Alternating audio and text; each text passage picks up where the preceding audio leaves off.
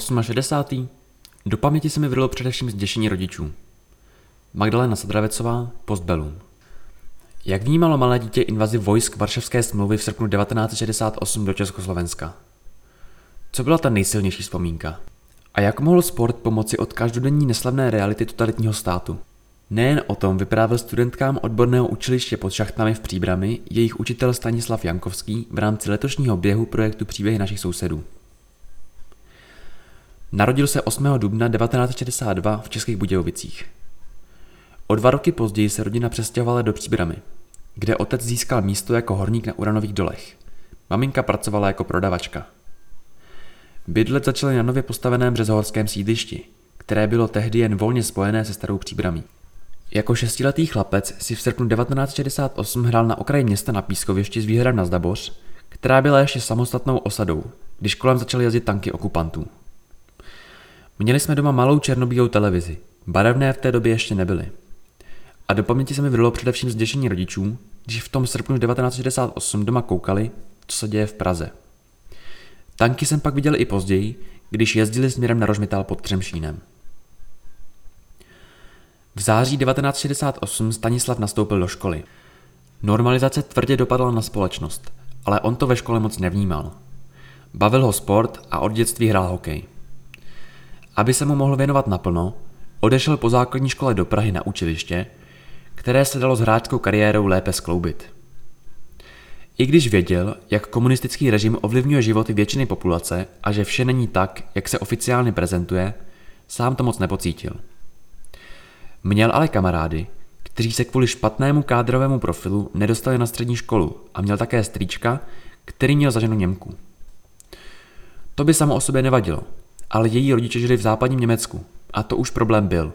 I když byl velmi vzdělaný, dělal celý život horníka na uhelných dolech.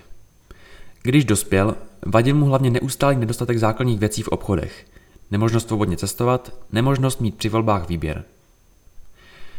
V roce 1981 nastoupil v Litoměřicích vojenskou službu. Po krátkém základním výcviku putoval do vojenské tělovýchovné jednoty, kde se mohl nadále věnovat hokeji.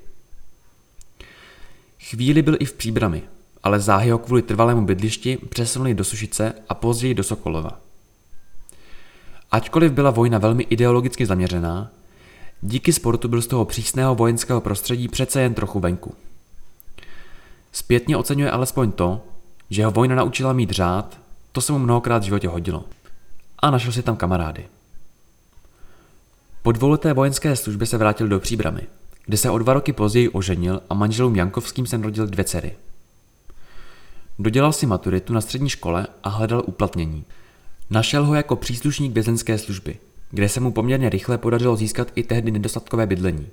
Zároveň byla s takovým povoláním za totality spojena i různá omezení, Nesměl například navštěvovat Svatou horu. Začínal ve věznici v Příbrami a postupně prošel většinu zařízení v republice. Končil už po revoluci na generální ředitelství v Praze. Když přišel listopad 1989, probíhalo v Příbrami množství demonstrací. Stanislav měl malé děti a také jejich procházky se ženou a kočárkem často končily na náměstí Velké říjnové socialistické revoluce, dnes náměstí 17. listopadu, kde se demonstrace konaly. Po revoluci si postupně doplňoval vzdělání, včetně různých kurzů a vysokoškolského studia pedagogiky a speciální pedagogiky. Vězeňství se totiž po revoluci radikálně proměnilo. Za komunismu bylo všechno zaměřené na represi. To znamená, cílem bylo, aby vězni pracovali, ale už se nikdo nezabýval dalším vzděláváním, další výchovou, pedagogika byla skoro zprosté slovo.